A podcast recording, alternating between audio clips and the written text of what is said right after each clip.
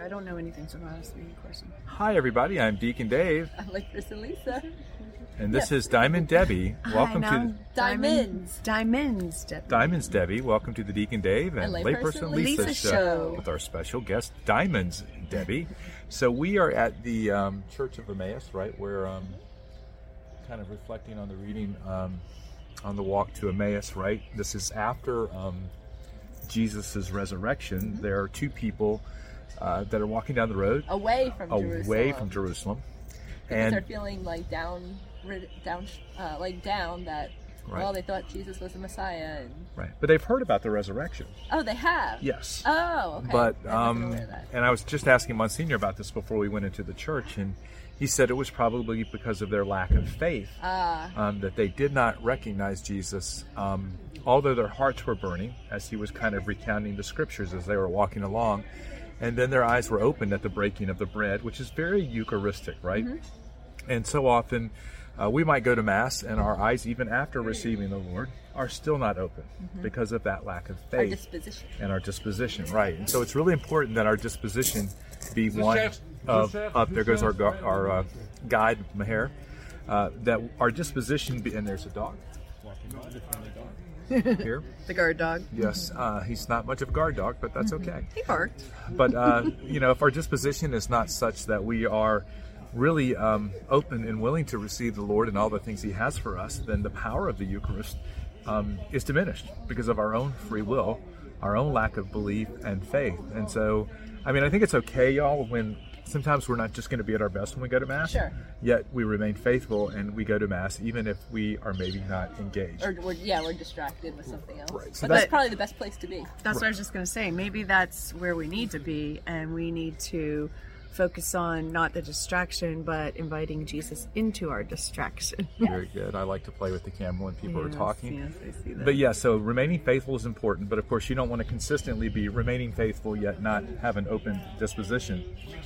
So raise your hand, Debbie, to show. Here's Debbie's. oh, well, did you already talk tattoo. about it? Yes, we had. There's Debbie's tattoos, Faith. faith, and the Jerusalem cross. And whoa, is this moving? Yes, a little bit. Okay. And then we saw um, Lisa and I did a podcast from Mizzou Without me? without you. we, sn- we snuck it in while you were still bleeding. and, Don't and- say that. and getting and getting getting everything taken care of. But we all seem to be doing well, and um, Lisa, of course, got the biggest tattoo Yes. out of all of us, and it is The very nice. bravest. Yes, She even got to recline while she was getting her. yes, Yes, and we I won't got to say recline. why she was I think we might reclining. have talked about that yesterday. I don't remember. Yes, she was. They were serving her grapes and water, Water, and other yes. things like that. Yes, yes. And so, But Lisa and I did get the opportunity to have the main guy, the owner, and the father um, actually work on our, our tattoos. Yes. So that was really made me feel comfortable Yes, me too. and at ease that um, he knew what he was doing. Yes, we had the guy. I got Bye. I got the nephew.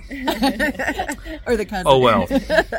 no, it was a nephew. Is nice. He said Still in that Oh, the was family. his uncle. Right, but back to the road to Emmaus. So, Yes. what stands out to y'all about that particular scripture reading, and uh, just being in this really beautiful little gardens here? It's a, this is a 13th century church, so it's from the 1200s. They had frescoes that are almost that are almost completely gone. There's Mahar who's interrupting our podcast. Oh, I'm sorry. No, no, no. It's okay. Say hello to the U.S. Hello to the U.S. yes.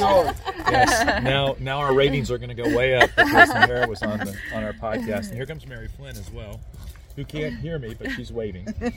That's good. So, what are y'all's thoughts on this particular scripture in this place? I guess my first thought is that um, it just goes to show you that those without faith did not recognize Jesus walking right beside them.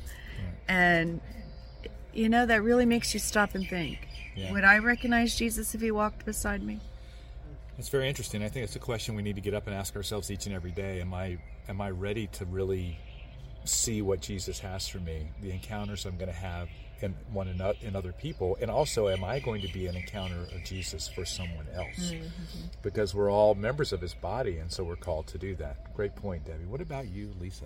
Um, well, two things. Um, just it kind of strikes me when the when Jesus broke the bread. That's like when the people's hearts were broken open, and we're called to have um, open hearts and open minds, so that we can see Jesus, so we can recognize Him um, more easily. And the second thing is that when we receive Him in the Eucharist, uh, we kind of touched on this earlier, but to really just be in awe of who we're about to receive and just the power that comes from receiving Jesus in the Eucharist. Yeah, I just saw Sheila Fallon, who's going to the restroom over there. Oh, You Dave! Just reached her, believe it or not, to the uh, restroom area behind the gardens. And Sheila is one of those people who recognizes God in everything. Oh my goodness, yes. Yeah, so I have um, a bag that has uh, MU on it, which is for Methodist University. Okay.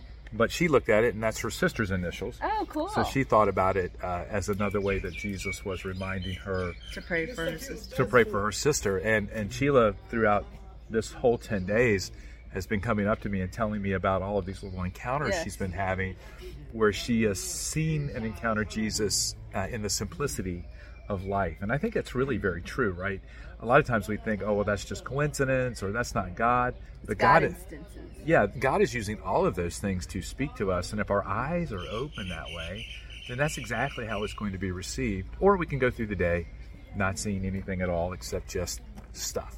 So God wishes to encounter us in these beautiful ways. What other? What? Look at this. Let's see the garden here, y'all. There's the church. And there's an underground area there. See over there the flowers, everybody. Yeah, Lisa's hat. such a beautiful day. It is. Well, we've had great weather the whole time we've been here. And so we're going to spend some time here relaxing. Any other thoughts from you ladies? No, All right, I'm Deacon Dave. My person Lisa. and um, diamonds, Debbie. We'll see you next time. Bye. Bye.